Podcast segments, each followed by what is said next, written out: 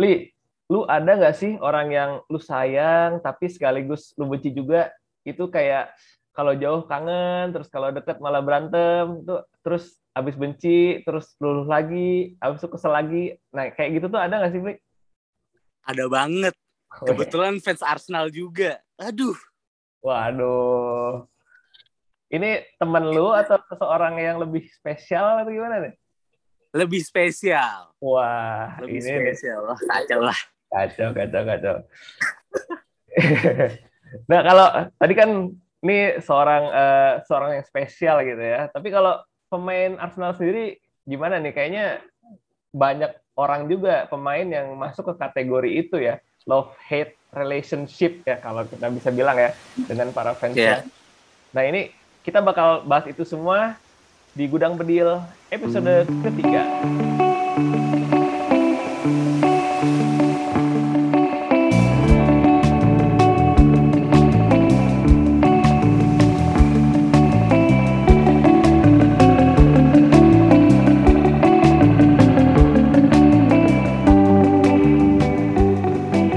Halo, halo, kembali lagi di podcast Gudang Bedil.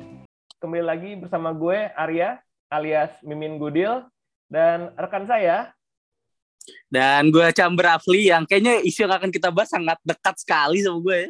oh, hehehe, sangat dekat di hati, namun jauh di di mana nih? Ah, sudahlah jangan dibahas dulu lah. Nanti kita sembari berjalan. Oke, Nanti akan gue selip-selipkan. boleh, boleh. Nah, yang pertama yang kita bakal bahas eh, pemain dengan pemain Arsenal dengan love hate relationship dengan fansnya ya. Yang pasti yang mungkin paling cepat kita ingat adalah Granit Xhaka, ya nggak sih? Granit Xhaka, iya. Karena dia masih di Arsenal. Eh, tapi sebelumnya tuh eh love hate relationship itu udah pada tahu belum sih? Nah, iya. Nah, menurut lu apa nih love hate relationship? Love hate relationship tuh ya kayak tadi dibilang tuh kan kayak dibilang sayang sayang tapi kok begini Begi, begini paham lah ya dalam tanda kutip Iya, iya. dibilang benci juga tapi dia udah ngasih banyak nggak nggak bisa juga dibilang benci kan jadi eh akhirnya beberapa orang tuh memutuskan ada yang cinta-cinta banget ada yang benci benci banget tapi Iya, iya. keduanya itu benar punya itu kalau definisi sendiri gua. ya. ya Oke, oke. kalau menurut lu gimana bang Ya kurang lebih kayak gitu sih. Jadi eh kalau untuk pemain sendiri ya, kayak Saka ini lu bisa ngelihat eh, kualitasnya seperti apa. Tapi kalau lagi bego ya bego banget gitu, kesel banget dibikinnya kita gitu kan. Jadi iya kayak eh, eh, up and down-nya tuh kentara banget gitu. Ke jelas banget kelihatannya kalau lagi bagus-bagus banget, kalau lagi jelek ya ngeselin banget. Tapi ada juga yang karena ada dari apa ya? jasanya dia terhadap Arsenal gede dan ketika keluar itu sakitnya sakit banget. Ada yang kayak gitu juga ya kan? Iya. Tapi kalau Shaka ini tuh bener-bener yang dibilang love hate relationship walaupun banyak yang ke hate-nya ya mungkin karena dia masih main. Iya, iya. Karena kayak kayak tadi lu bilang kalau jago-jago banget tapi kalau jelek jeleknya total banget dia. Total. Bisa sampai kartu merah. Iya, iya, iya. Musim ini udah dua kali dia kartu merah kan? Benar, benar. Dan ya eh, apa langsung mengubah arah permainan kan?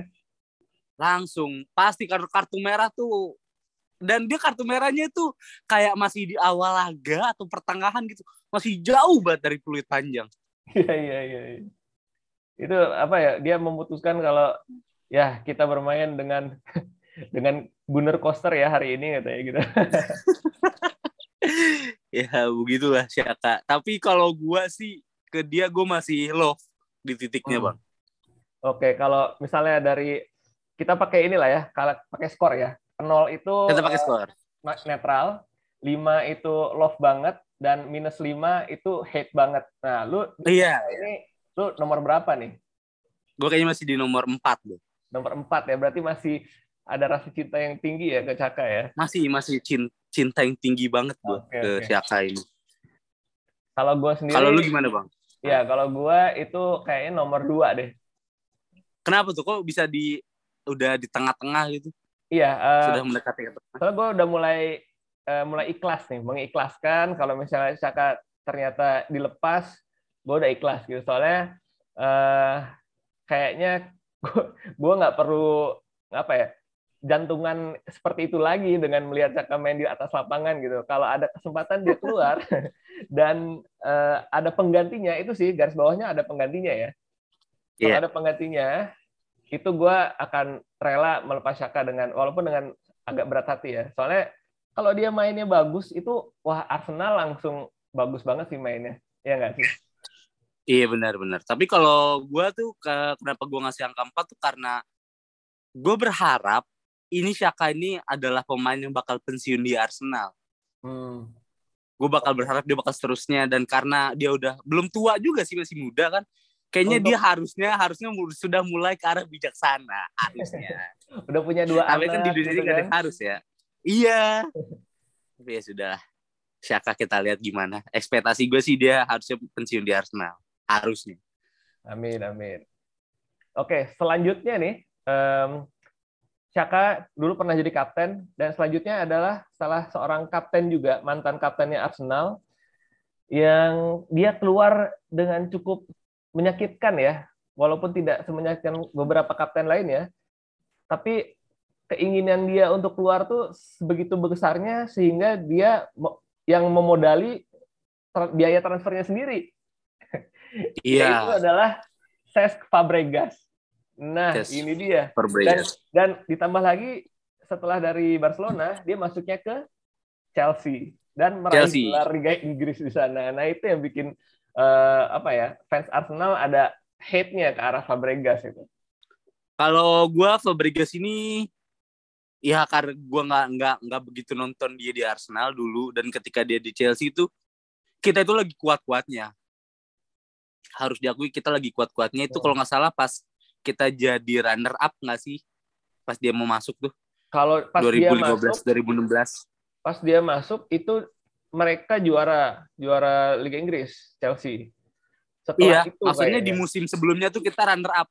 Oh iya iya iya iya. Apa se apa setelahnya gue lupa deh. Coba nah, deh. terus nggak ada alasan juga kan waktu di musim itu Arsenal datengin Cesc Fabregas karena duet Cokelin sama se sama Cazorla wah banget di lini tengah terus kalau mau ditaruh ke depan dikit masih ada Ramsey dan Ozil kan? Mm. enggak ya bener yang nggak ada tempat buat dia. Sedangkan dia masih di usia prime-nya banget itu. Makanya ketika dia ke Chelsea itu kepake kepake banget. Dia dia golin lagi gol Arsenal ya. iya. Itu sih emang uh, apa namanya kutukan mantan pemain Arsenal ya begitu tuh. Iya udah pindah ke klub lain juara golin.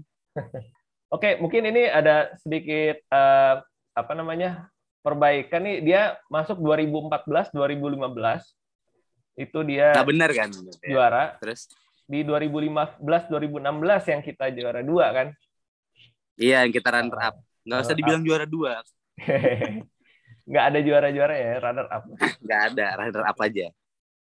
Ya itu jadi ya emang berarti Arsenal di musim berikutnya emang kekuatannya meningkat gitu ya emang meningkat. Di oh. membuktikan lah kalau Fabregas tuh nggak butuh butuh banget. Hmm, hmm, hmm. tapi mungkin kalau dia masuk kita juara ya. Mungkin nggak tahu ya. Uh, ketika Ozil menurun gitu kan ada ada yang bisa meningkatkan apa ya menjadi pelapisnya atau penggantinya ya pelapisnya ya, penggantinya. benar. itu ya kita nggak tahu ya. Kita nggak tahu. Soalnya itu tidak terjadi. Sebenarnya yang jadi iya. masalah kan nanti karena seorang striker yang juga masuk list ini, nanti kita bahas berikutnya nih. kita akan nurutkan sesuai waktu ya. Iya, iya. iya. sesuai waktu. Okay. Berikutnya ada Robin. Eh, tar lu. Uh, skornya oh, dari... berapa kalau menurut lu, Bang? Kalau skornya Fabregas ini uh, gua ke sini-sini udah mulai melunak ya. Soalnya hmm. ya seperti yang uh, lu tahu angkatan gue kan lebih senior lah gitu ya. Jadi Ngeliat yeah, yeah. banget nih Fabregas permainannya gimana. Dan itu emang dia luar biasa banget untuk Arsenal pada saat itu.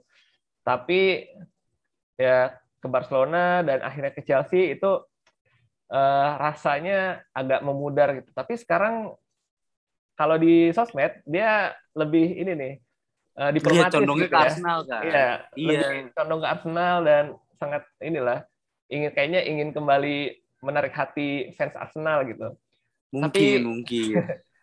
tapi kalau gue masih gue di nomor dua deh. Nomor dua ya? Iya. Iya, iya. Gue nggak Kalau gue sih di nol.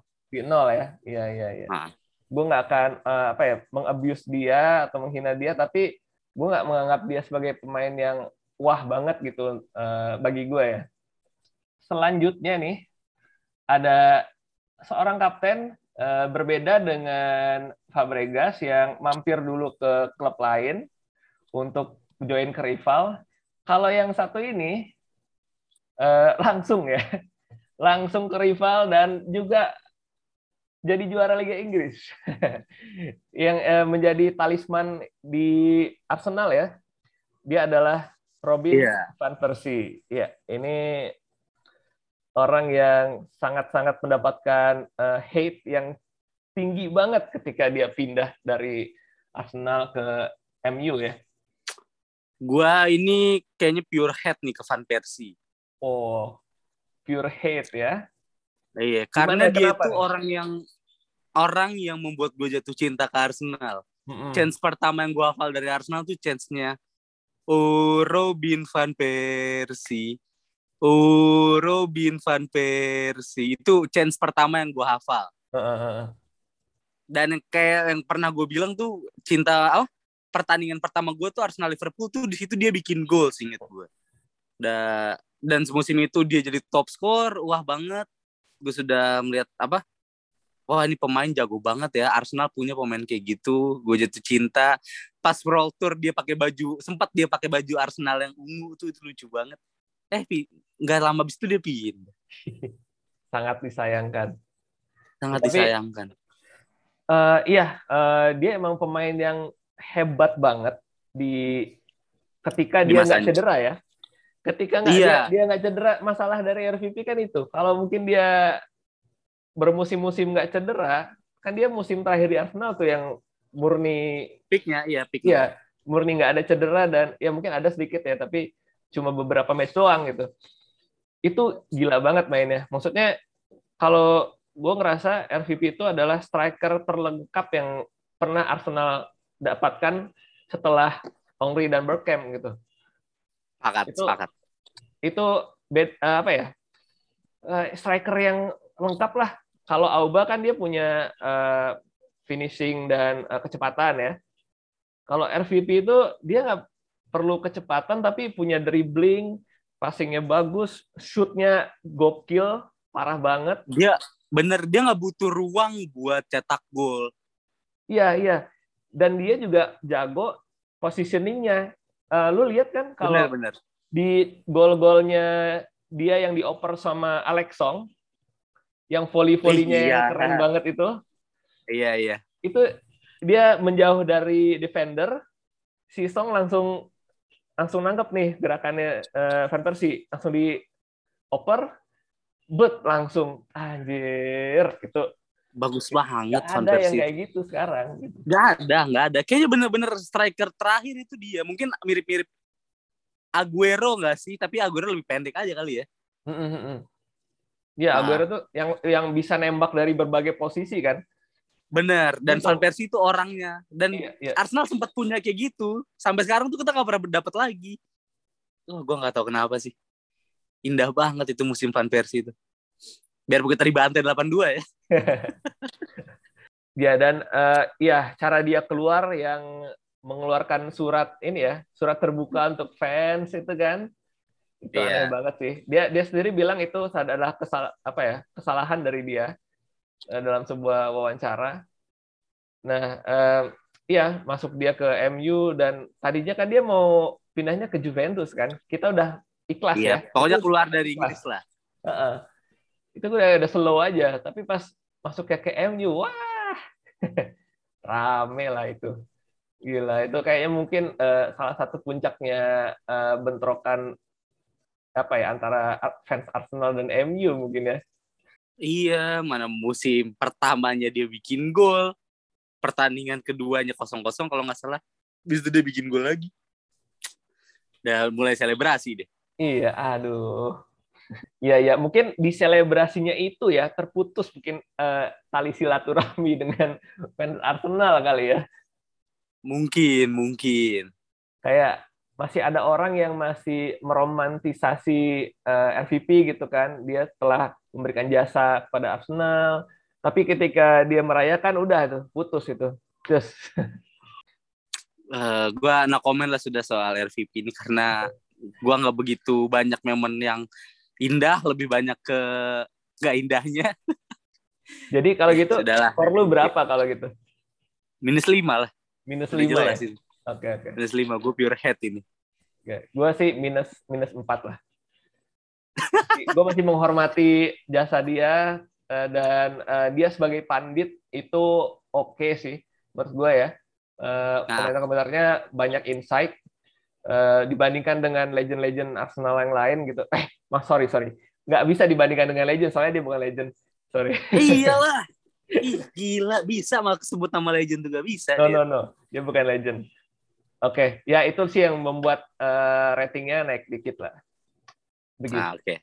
Yang selanjutnya ini seangkatan juga sama RVP mainnya dan menjadi ini ya, kalau nggak salah Koscielny ini adalah kapten setelah RVP, ya nggak sih? Uh, Vermeulen dulu. Oh, Vermeulen dulu, baru Koscielny ya? Baru Koscielny. Ya, ini adalah Lauren Koscielny.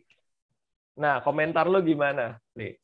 Kalau komentar gue, gue sebenarnya netral nih di sini. Gue nggak begitu cinta sama dia, gue nggak begitu benci sama dia. Mm -hmm. Tapi dari berita yang gue baca, kenapa dia begitu cara cabutnya?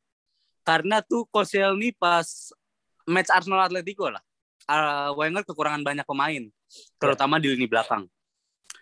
Uh, gue nggak tahu pernah cerita ini di sini atau enggak, tapi Koscielny itu dia baru belum fit, belum 100 100% terus tim dokter juga nggak menyarankan buat dia main. Kalaupun dia harus turun banget dari bangku cadangan lah 30 menit aja gitu kayak Jun Misugi kan. nah, tapi Wenger kayak memaksakan kendak bahwa dia harus main dari awal. Mainlah Koscielny. Dan tepat setelah itu dia langsung cedera lagi. Di pertandingan itu juga dia cedera dan iya, cederanya iya. lama banget. Mm -mm. Ketika itu jarak ke Piala Dunia udah deket banget. Koscielny itu na nama yang nggak mungkin nggak masuk di skuad Prancis kan. Dia kapten ya. Begitu. Dia kapten, bener. Dia bisa kap vice kapten di timnas Prancis atau mungkin kapten utama lah. Kan kapten utama Yoris. Vice kaptennya singkat gue Koscielny. Nah, ngelihat dia cedera, terus timnas Prancisnya juara, wah siapa sih yang nggak akan benci sama klubnya setelah itu? negara lo tujuan dia main di klub kan biar dilirik buat main di negara. Dan tujuannya yeah. kan buat bawa nama baik negara. Setelah ya biarpun mungkin kalau Koscielny masuk Prancis nggak akan juara atau gimana itu lain cerita lah. Tapi seenggaknya tuh ya gitu sih cerita kenapa dia keluarnya secara tidak baik ya menurut gue oh kalau jadi kalau kalau yang gue denger sih beda lagi. Itu emang salah satu faktor ya itu kayak ah. dia sudah mengorbankan uh, dirinya untuk Arsenal kan demi di di pertandingan Atletico itu. Uh, iya. dan Arsenal sempat bikin proses penyembuhannya video proses penyembuhannya Koscielny kan? Iya. Nah da, habis itu dia main lagi uh, Wenger keluar Emery masuk.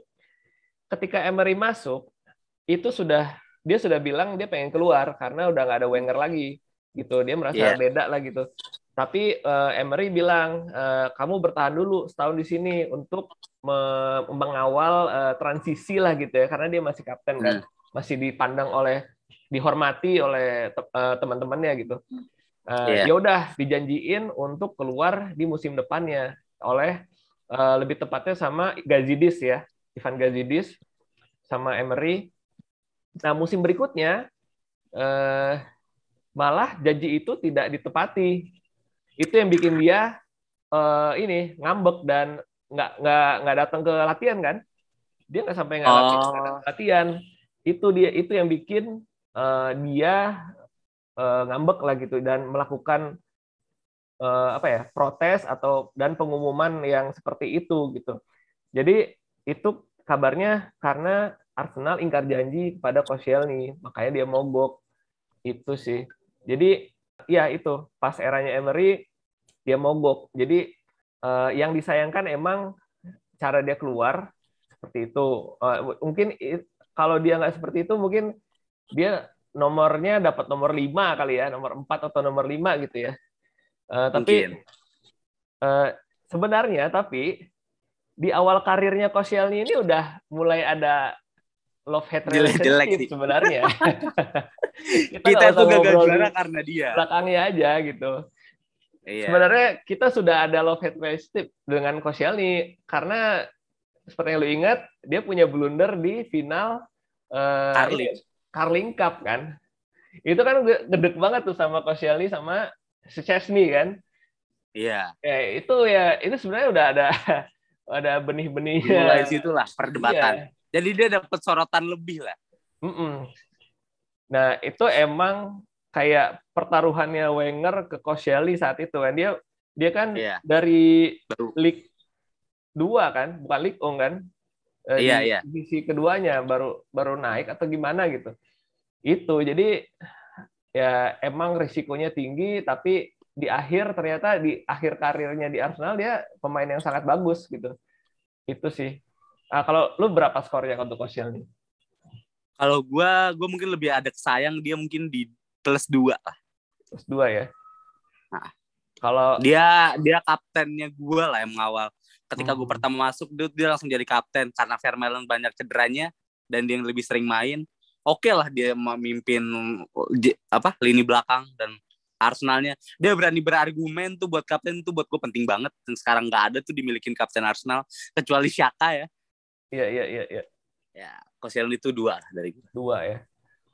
Kalau gue pribadi gue ngasih dia skor empat. Empat. Empat. Cinta gua, ya.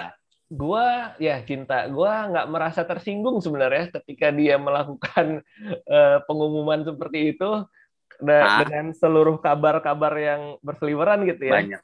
Dia ya, kayak ya. dikecewakan oleh klub gitu. Jadi gue lebih menyalahkan klub sih daripada Koscielny untuk itu. Jadi bener, bener. sih ngasih dia skor 4.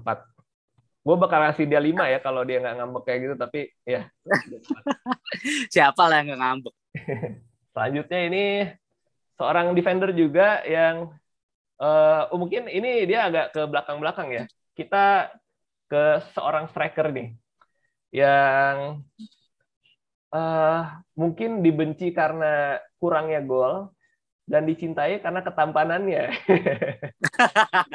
Ini pada bikin Gunrets Gunrets mau nobar dulu tiap Iya, iya. Bahkan menelurkan seorang Gunrets yang sangat uh, garis keras loh gitu kan. Ih, banyak banget.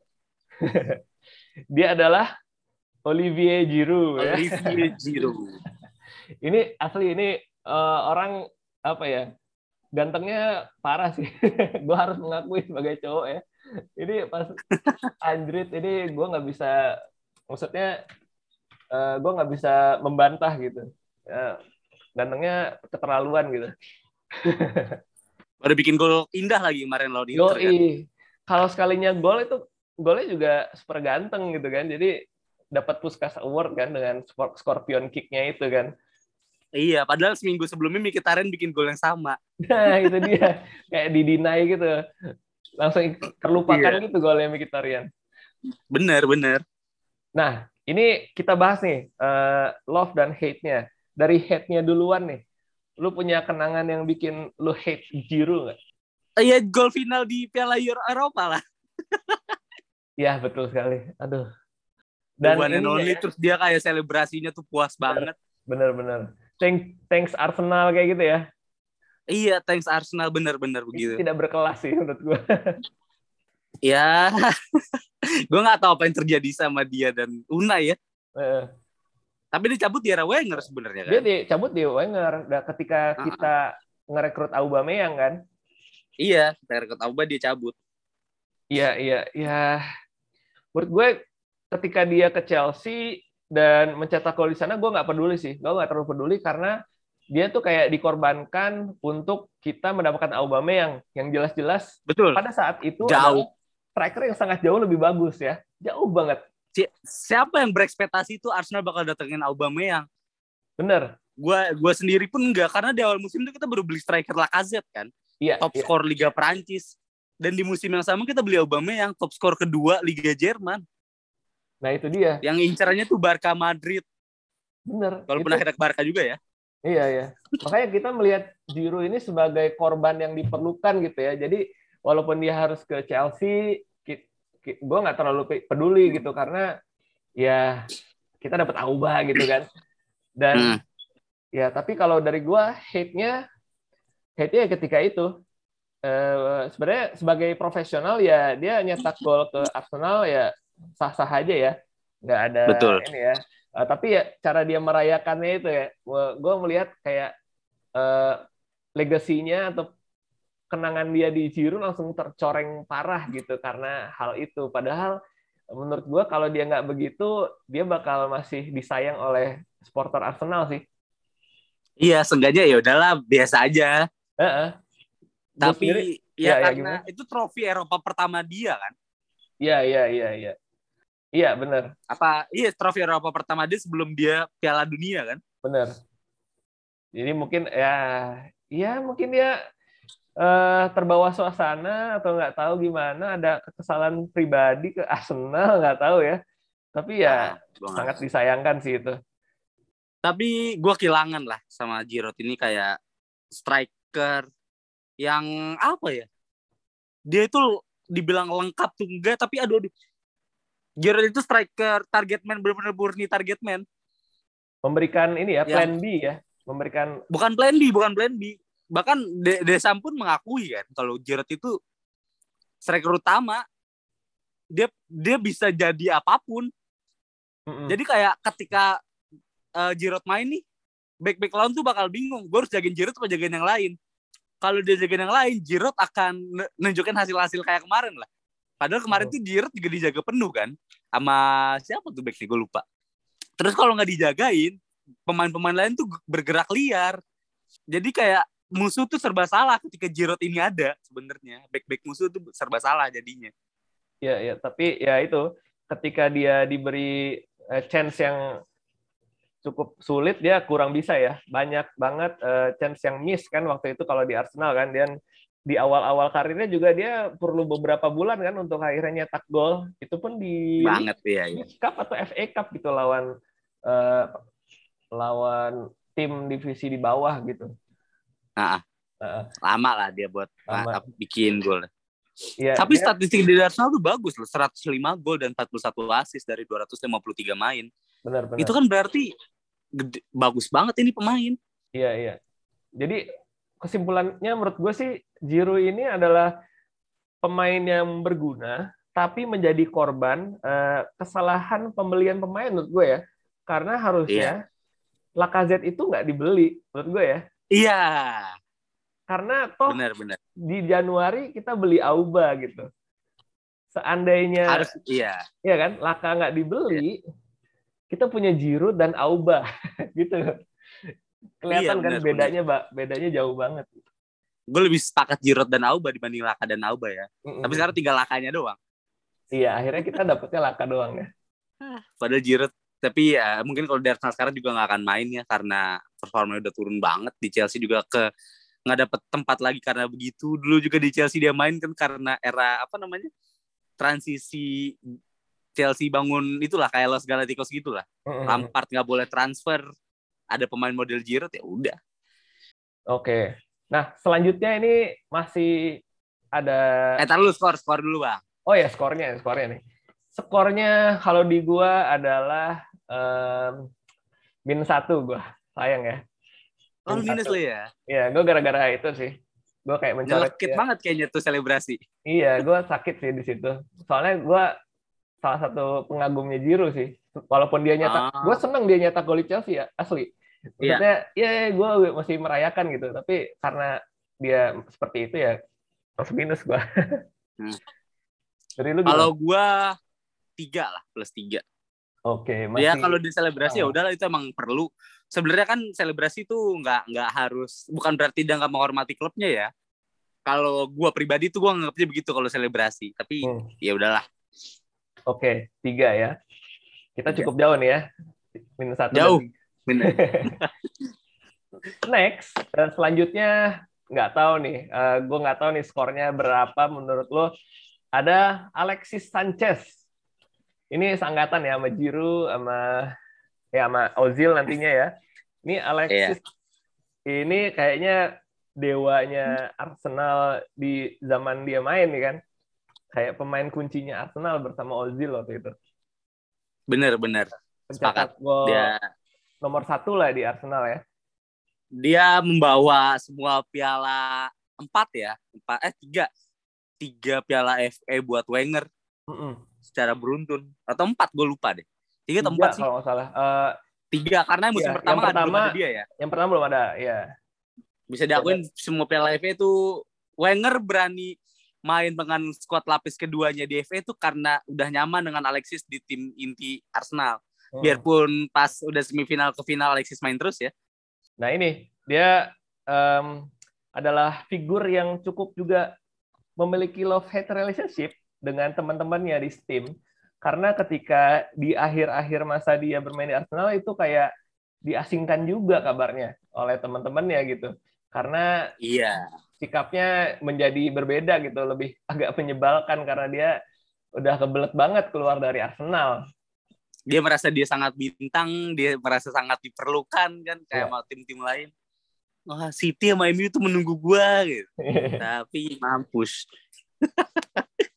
cara keluarnya nggak enak lah. iya iya, Ya, iya. sama rata-rata sih yang di kita list ini cara keluarnya nggak enak ya. Bener, bener.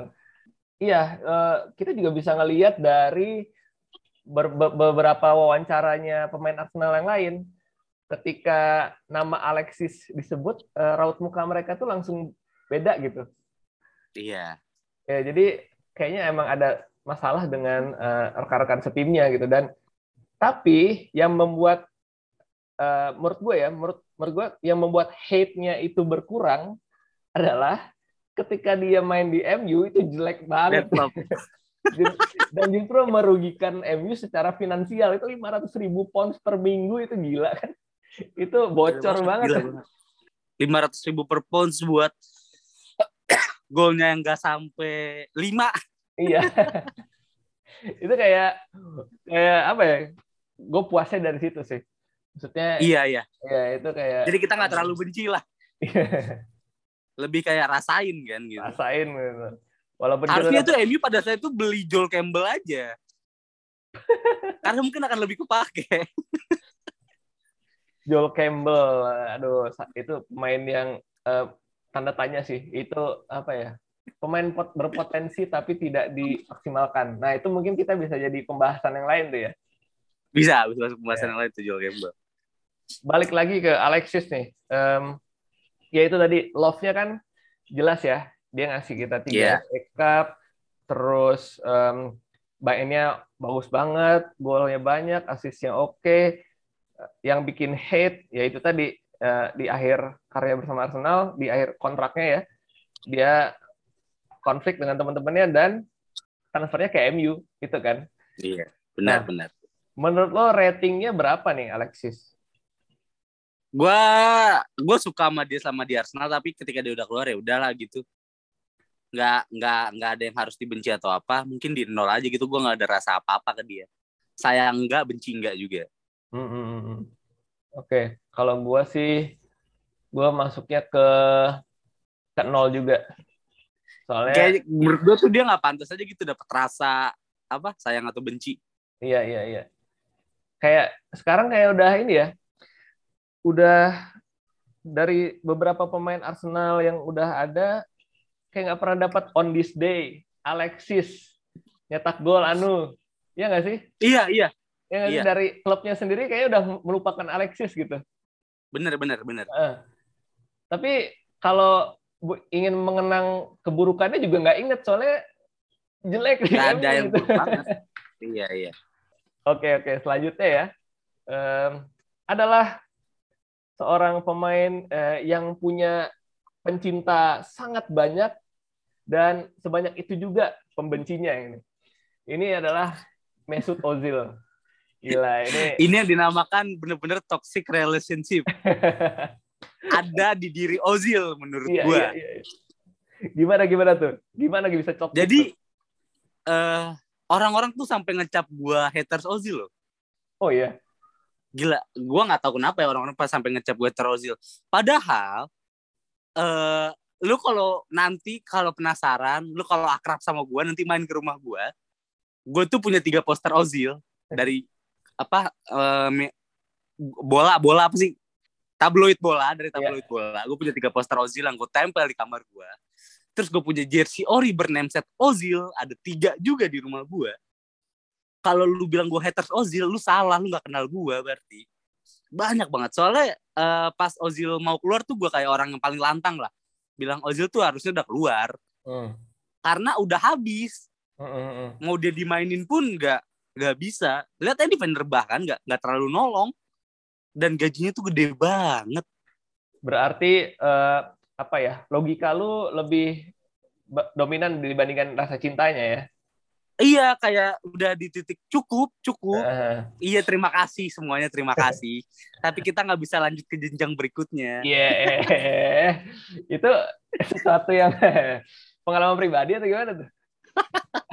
ya begitulah kurang lebih lah cinta banget lah gue mani orang nih ya, ya. tapi cuma udah nggak bisa nunjukin lagi gimana rasa cintanya benar-benar. Dan dia ya. berisik banget sebenarnya di medsos. Pemain kayaknya nggak nggak boleh diberisik di medsos. Kan lu main pakai kaki gitu.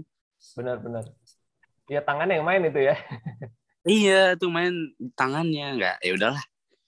Oke kalau dari gue sendiri Ozil ya. Um, ini tuh salah satu pemain dengan uh, yang apa ya ketika dia ditransfer itu fans Arsenal paling heboh kalau kayaknya ya.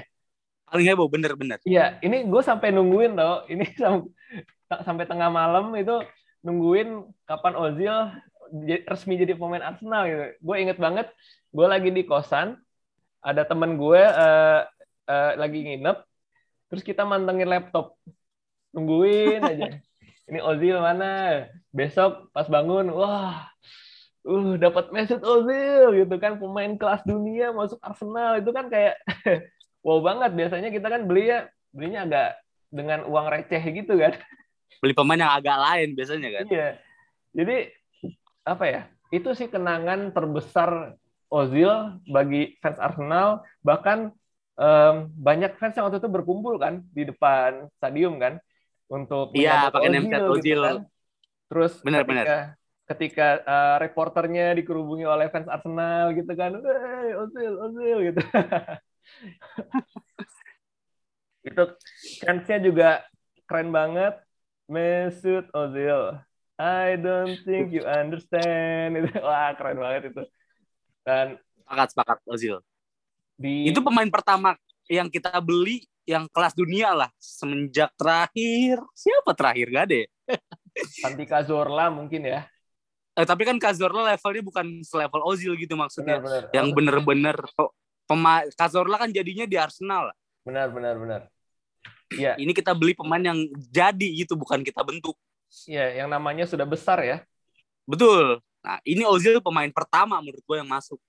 Iya, iya, betul, betul. Uh, sejak uh, Emirates dibangun ya. Betul, betul. Sejak Emirates dibangun.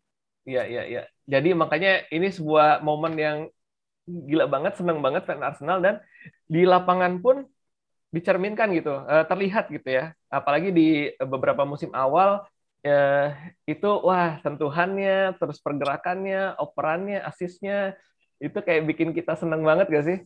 Iya, itu makanya kayak gue cinta banget sama dia ini orang gila. Love you lah aja lah. iya iya iya dan uh, itu ya kayak sepak bola menghibur tuh ya Mesut Ozil gitu. Iya nggak sih? Betul, betul sepak bola ya Mesut Ozil. Kenapa sepak bola indah ya Mesut Ozil?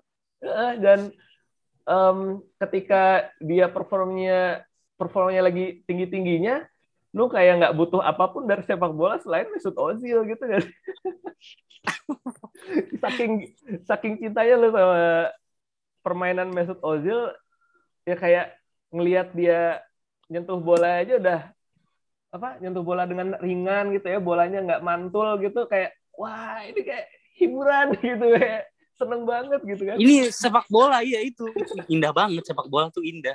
Dan beruntung banget Arsenal dapat dia di masa prime-nya. Bener-bener nah kenapa menjadi sebuah love hate relationship yang tadinya full of love jadi ada hate-nya?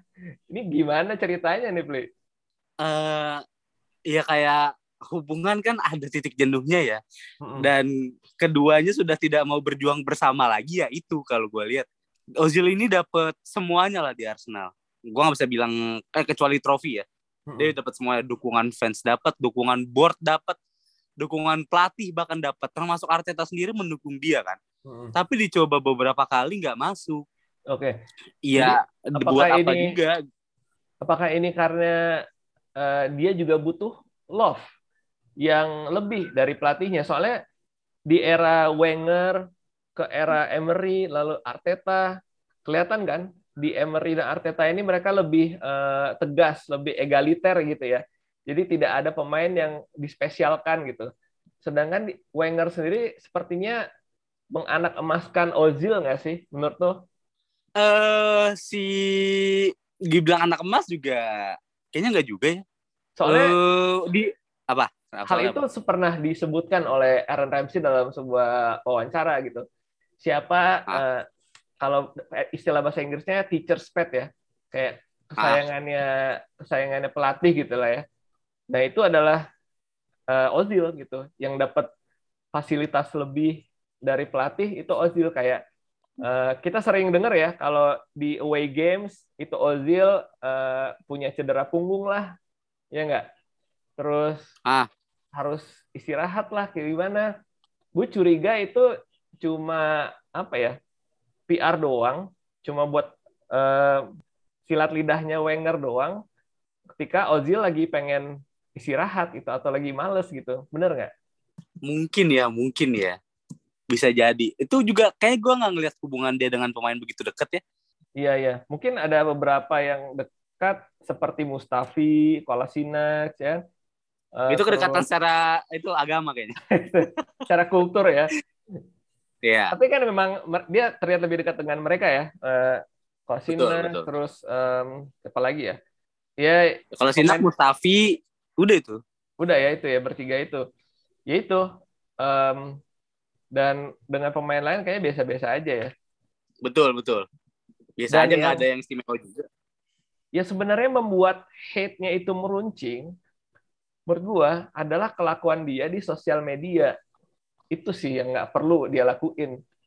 Jadi benar, benar. Ya, maksudnya ketika dia sudah tidak mendapat mendapat perhatian dari pelatih, tidak mendapatkan uh, perlakuan spesial dari pelatih dan di drop dari squad. Nah, dia mencari cara nih gimana caranya gue mendapatkan cinta itu gitu. Dan di dia luar itu. Dia mencari itu dari fans, ya nggak sih? Jadi dia tuh kayak pemain Betul. atau manusia yang butuh cinta di hidupnya gitu. Nggak kalau dikerasin dikit dia agak oleng gitu. Jadi ketika di dikasih apa ya ketegasan oleh pelatih, dia mencari cinta ke fans gitu. Jadi dia berulah di sosial media untuk mencari simpati, iya nggak sih? Iya. Iya kan? Jadi itu sebenarnya justru yang bertolak belakang hasilnya. Malah beberapa fans malah melihat ini kayaknya overacting banget nggak sih di sosial media gitu kan. Jadi malah ada beberapa fans yang justru membenci dia karena hal-hal seperti itu. Apalagi ketika dia mempolitisasi ini noh pemecatannya Gunner Saurus, Gunner Saurus, ya kan? Dia bilang dia yang bakal menggaji dia gitu kalau iya. kalau nanti Gunner Gunner Saurus uh, menjadi maskot gitu. Itu kan suatu hal yang memojokkan klub dan ya itu kayak ya kayak memutus hubungan dengan klub. Eh, ini udah udah antara jadi memilih kan antara Ozil dan klub jadinya kan. Fans jadi harus iya. ter, terpisah gitu. Jadi antara memilih Ozil dan klub. Dan itu udah nggak sehat lagi. Ya itu dia yang lu bilang tadi toxic relationship. Dan harus diakhiri Iya iya itu itu kayak tadi gue bilang cinta sudah terlalu banyak tapi kita udah nggak tahu mau arah ke mana lagi. Kayak mau melanjutkan ke jenjang berikutnya tuh udah nggak bisa. Nah itu dia. Masalahnya tuh baru ketemu sekarang juga nggak bisa dibilang oh. kalau dari, kenapa nggak dari dulu enggak. Masalahnya ketemu sekarang kita bukan kayak orang yang hubungan beda agama enggak. kita ini sama-sama cinta hubungannya lanjut semuanya. Iya. Ah, iya. Ozil ini sangat disayangkan lah tapi ya udahlah dia juga defender baca ya mungkin cukup bahagia dia bisa ngerasakan pulang ke kampung kampung orang tuanya apa bukan sih dia kan jatuh orang Turki ya orang Turki ya orang tuanya nah, orang Turki tapi iya ya udah gue berharap dia akan kembali lagi ke klub suatu saat. Oke oke. Menurut gue sih uh, ke klub menurut gue enggak karena hubungannya udah jelek. Tapi dengan fans Arsenal, gue rasa dia masih akan tetap hangat dan akan tetap disambut hangat oleh fans Arsenal sih menurut gue ya. Mungkin Jadi, mungkin. Ya. Jadi dengan pembahasan kita tadi, skor lu berapa nih ke Mesut Ozil? Wah berat ini ya, gue nggak bisa nentuin tapi kayaknya lima sih. Gue sayang banget. Lima ya. Oh. Bahkan ketika defender baca aja gue masih ngikutin dia gitu loh. Yeah, secara yeah, diam-diam yeah. gitu. Tapi gue nggak mau menunjukkan aja kepada dunia kalau gue nonton defender terbaca. Malu. gengsi nih ya. Geng iya gengsi kayak masih stalking gitu. Iya masih stalking. Ya, kalau tapi udah unfollow semua sosmed ya gue. Oh bener. Jadi kayak lu move on dari mantan gitu ya. Lu kayak kayak gitu banget ya kalau Azil. Mau follow lagi gengsi deket keduluan unfollow kan tapi ya. Oke oke. Salah pokoknya sama Bang Ojil. Jadi uh, walaupun tidak apa berinteraksi, yang penting doa tetap jalan ya. Betul betul. Oke oke oke. Kalau gue sendiri, gue di angka di angka tiga sih. Kalau dia kenapa tuh kok bisa tiga? Soalnya dia keluarnya nggak baik-baik dan dengan klub juga nggak baik-baik gitu. Jadi um, menurut gue itu agak mengurangi respect gue terhadap Ozil uh, karena iya. apa ya permainan kata ego, dia ego dia tinggi banget. Benar, permainan dia di sosmed untuk menjatuhkan Arsenal itu nggak enak sih, nggak manis gitu. Jadi gue mengurangi menjadi cuma tiga aja. Tapi gue masih senang sama dia. Maksudnya eh, ngelihat dia main apa ya, ngelihat cuplikan-cuplikan dia main, gue masih merasa bersyukur gitu ya. Ozil datang ke Arsenal gitu. Tapi untuk sekarang ya ya udah uh, yang all the best for Ozil lah. Tapi uh, lu apa ya agak tercoreng dikit lah ininya legasinya ke Arsenal gitu. Benar, benar. Selanjutnya, ini gue nggak tahu apakah ini bisa masuk love hate atau pure hate atau apa ya. Ini adalah David Luiz. Nah, si kribo dari tetangga ya, yang sebenarnya di Chelsea juga dia kayaknya punya uh, relationship yang seperti itu ya, love hate juga gitu ya.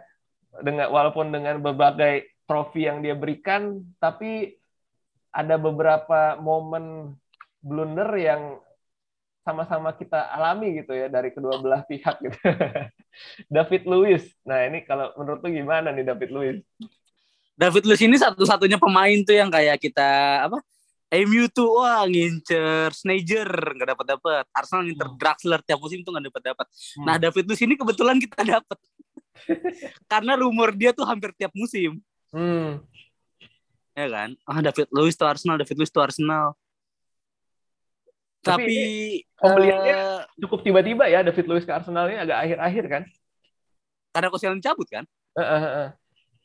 Jadi Dan langsung... kayaknya bingung nyari senior siapa lagi yang mantes. Oh ada nama David Luiz. Mm -hmm. Uh, iya, gue sih suka sama permainannya dia harus diakuin. Gue tuh ekspektasi gue tuh ketika David Luiz Arsenal, oh kita punya penendang free kick bagus nih. Nyatanya pas iya kan? melambung terus. iya, nggak pernah ada soalnya, uh di timnas Brazil aja dia nendang free kick.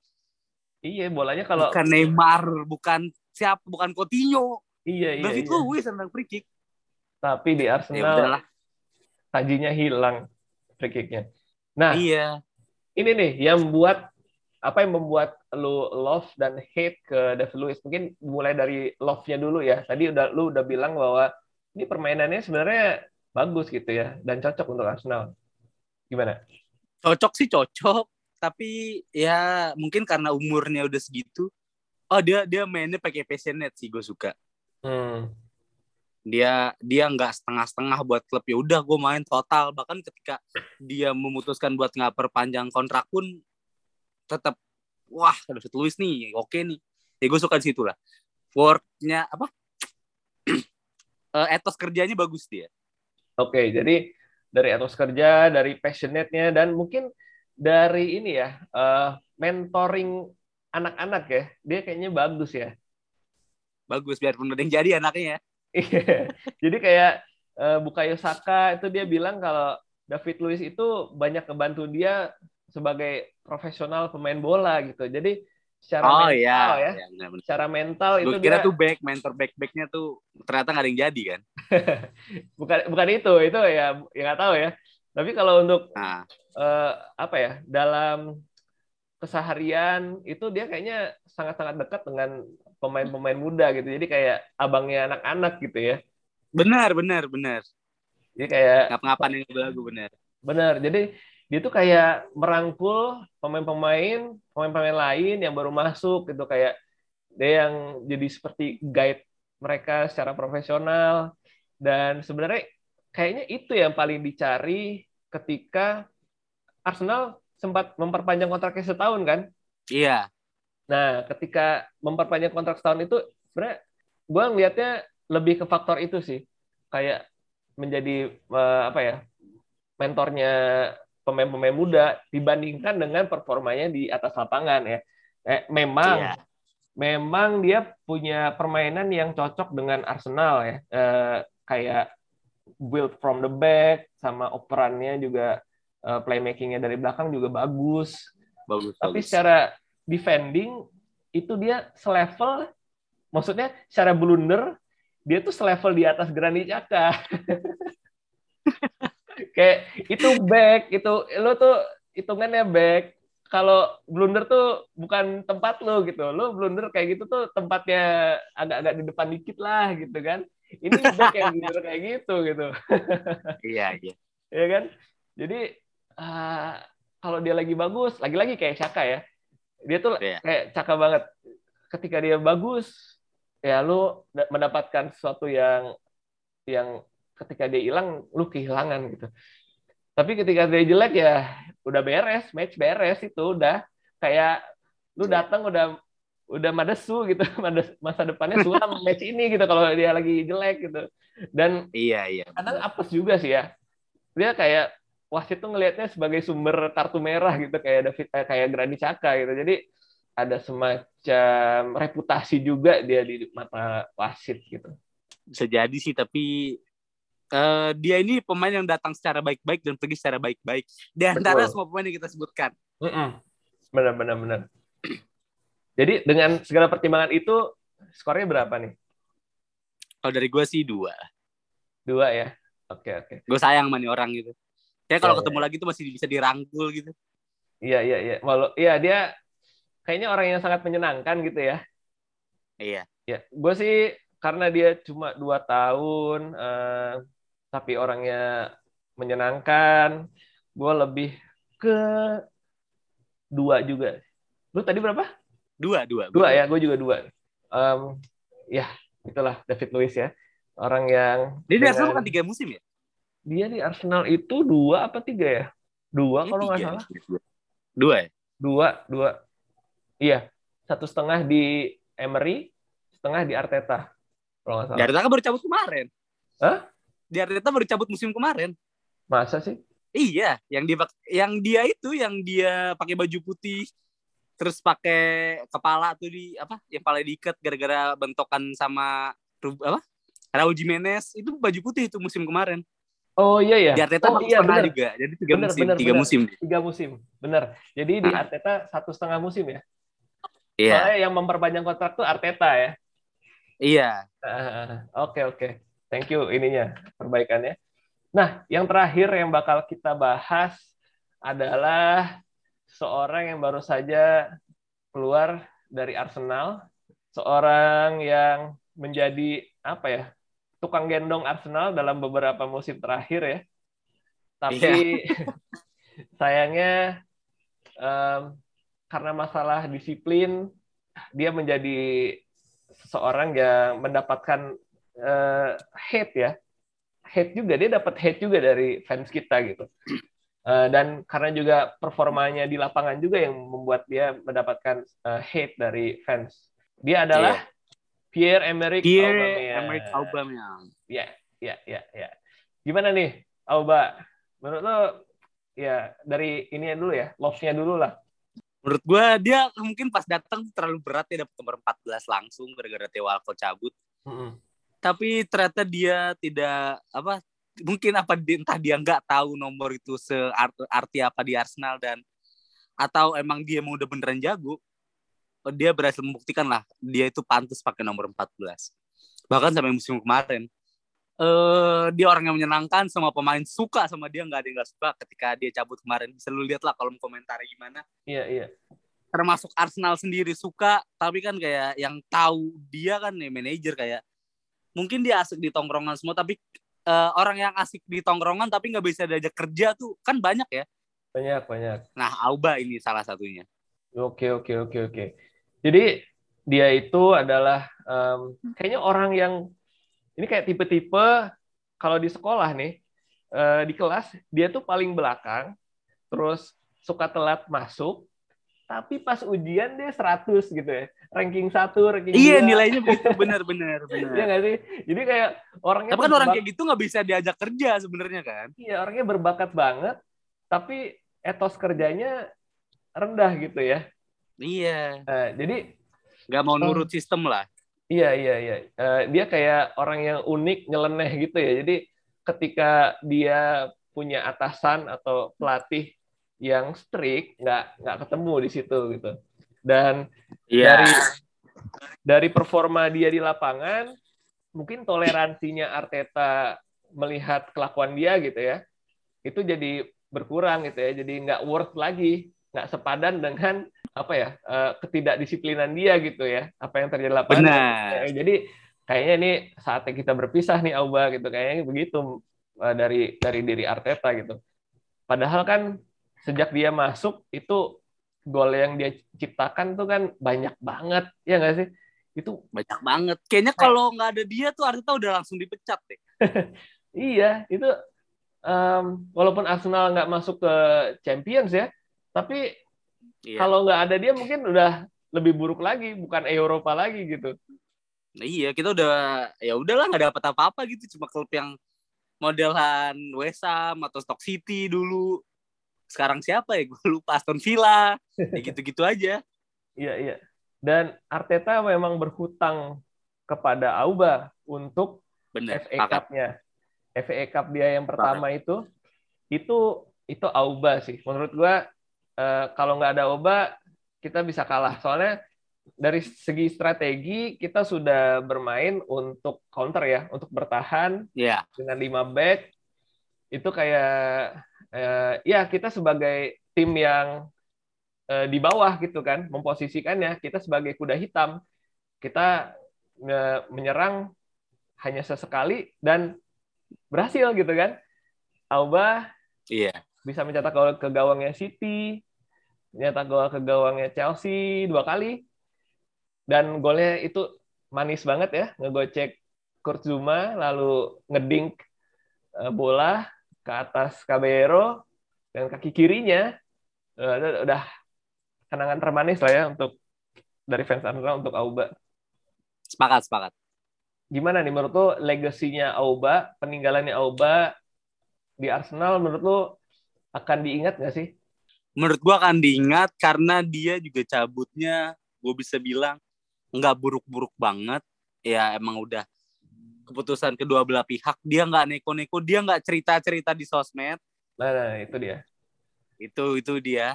Uh, ya udah itu emang mungkin dia cukup mengaminkan kalau dia itu orangnya begitu ya. Hmm. Ya ya udahlah. Ya, Terima ya, kasih ya Uba gue nggak tahu lagi apa yang harus gue bilang. Dan terus apalagi sekarang lagi rame soal tato dia di tangan kiri dia apa tangan kanan gitu soal dia masuk lapangan bareng sama anak-anaknya. Iya dan dia ketika memperpanjang kontrak dia juga bilang dia ingin menjadi legenda di Arsenal. Itu apa ya? Dan itu udah dia dapat menurut gue oh ya menurut lo dia sudah menjadi legenda Arsenal? Dengan semua yang dia berikan menurut gue udah Oke okay, oke. Okay. Kan tapi kan legenda beda-beda di setiap orang ya. Mm-hmm. Kalau gue sih udah bilang dia legenda. Oke okay, oke. Okay. Um, iya kalau menurut gue perkataannya seperti itu ya ingin menjadi legenda, kelakuan yang seperti yang indisipliner. Menurut gue Oba itu adalah seorang yang apa namanya ya pemimpi gitu lah ya kekanak-kanakan dia tuh kayak punya passion yang besar tapi karena sifatnya yang kekanak-kanakan itu dia kalau ketemu distraction sedikit misalnya ada pesta dikit ada uh, yang hal yang mewah-mewah dikit dia bakal meleng. Ngerti nggak? Jadi benar sepakat.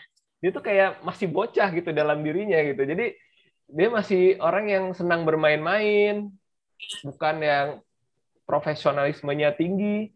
Tapi ya itu tadi bocah di belakang bangku di, di bangku belakang tapi nilainya tinggi. Jadi ya ketika mungkin ya waktunya seperti itu sudah tidak eh, apa ya nggak kekejar lagi. Jadi bakat bakatnya sudah mungkin kegerus usia dan usaha dia untuk meningkatkan terus uh, performanya nggak nggak ngejar lagi gitu. Jadi karena ke ya itu karena indisiplinernya itu sehingga ya bakatnya sudah tertutup gitu.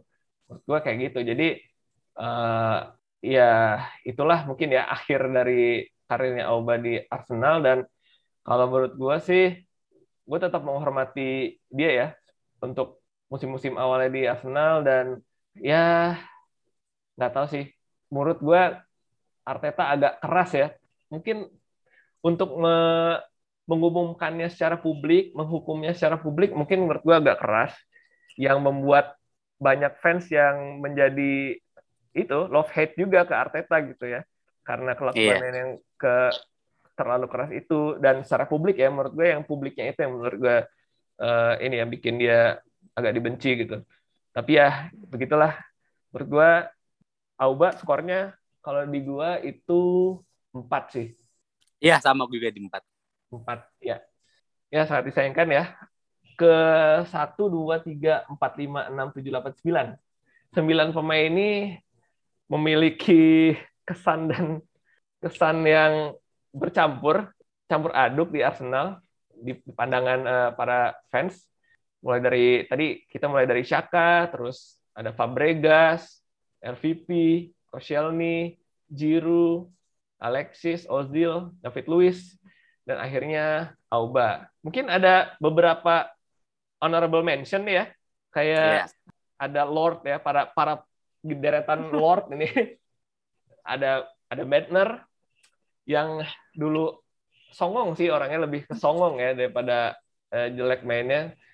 Itu terus ada Ebue yang menghancurkan kans Arsenal untuk juara gara-gara ngedorong seorang pemain Liverpool. Saat itu gue inget banget. Abis itu dia dibully abis-abisan sama fans Arsenal. Itu yang bikin gue gedek juga sama dia. Terus menurut gue, lu ada komentar nggak dengan dua orang tadi? Uh, eh, gue eh bu gue nggak begitu tahu. Bettner tuh yang melebat gue inget ketika dia lagi baru dapet tempat lagi di squad utama.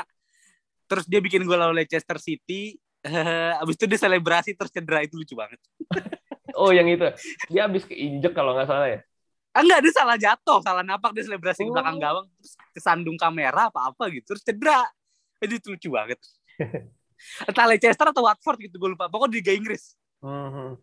Terus ada Arshavin. Kalau Arshavin ini sebenarnya lebih banyak love-nya ya. Tapi dia di akhir-akhir karirnya itu dia disebut males males defending. Mungkin mungkin dia tipe-tipe kayak Auba gitu ya, orang yang happy happy gitu pas latihan bikin uh, rekan-rekannya seneng di atas lapangan dia berbakat banget uh, enak lah ngelihatnya main dia. Tapi uh, ketika akhir-akhir dia mungkin ya itu etos kerjanya udah nggak ngejar lagi gitu.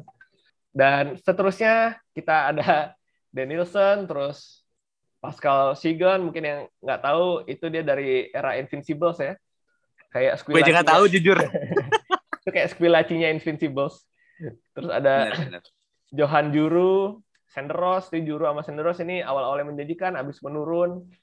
Almunia, iya, Almunia ini kiper horornya Arsenal zaman dulu. Kalau Chesney, Chesney mungkin lebih ke uh, apa ya performanya di lapangan ya daripada sifatnya. Ya, Tapi, yang naik naik turun naik gitu. turun juga gitu ya.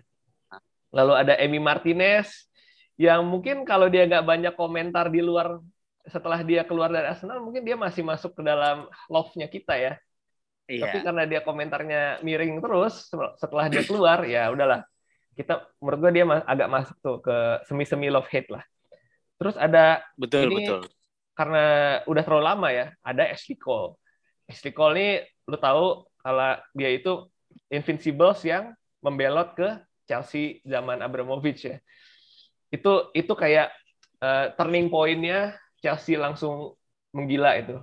Cole ke Chelsea. Itu sih yang makanya dia masuk honorable mention. Mungkin kalian lebih ke hate karena dia sekarang jadi legendanya Chelsea ya nggak nggak masuk legenda Arsenal jadi mungkin dia lebih ke hate. Tapi ada beberapa orang yang bener-bener nih pure hate ya. Siapa aja nih? Coba lu sebutin. Ada Nasri ya kita tahu semua Nasri gimana. Nggak banget orang nggak banget gila nggak kelar kelar bacotnya. Terus? Jago juga biasa aja gitu dia. Terus juga ada Ade Bayor, Ade Bayor. Uh, gue nggak tahu kenapa fans tau benci sama dia. Jujur tapi gue kayaknya termasuk yang benci kenapa dia harus pindah ke Spurs gitu. Kayak siapa pun yang di Spurs tuh udah termasuk list benci gue kecuali dia datang datangnya ke Arsenal bukan dari Arsenal ke Spurs. Nah ini galas paketnya sama Bayor. Iya iya iya. Dan di dan ketika di Arsenal dia juga salah satu figur yang dibenci gitu jadi ya masuknya hate pure hate nah sedangkan Ade Bayor kalau gue ya itu perayaan dia pas di City lawan Arsenal dia lari ke dari ujung ke ujung kan? Iya, itu yang bikin udah putus di situ. Pure hate dari situ udah.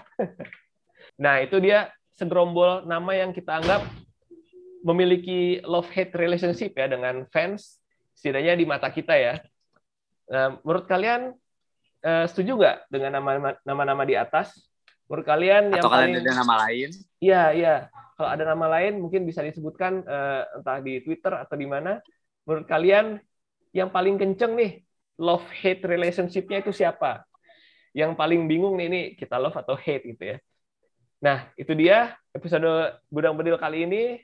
Uh, terima kasih sudah sampai di penghujung podcast ini. Uh, gua dan Rafli mohon pamit. Keep gunning and stay relax. Bye. Dadah.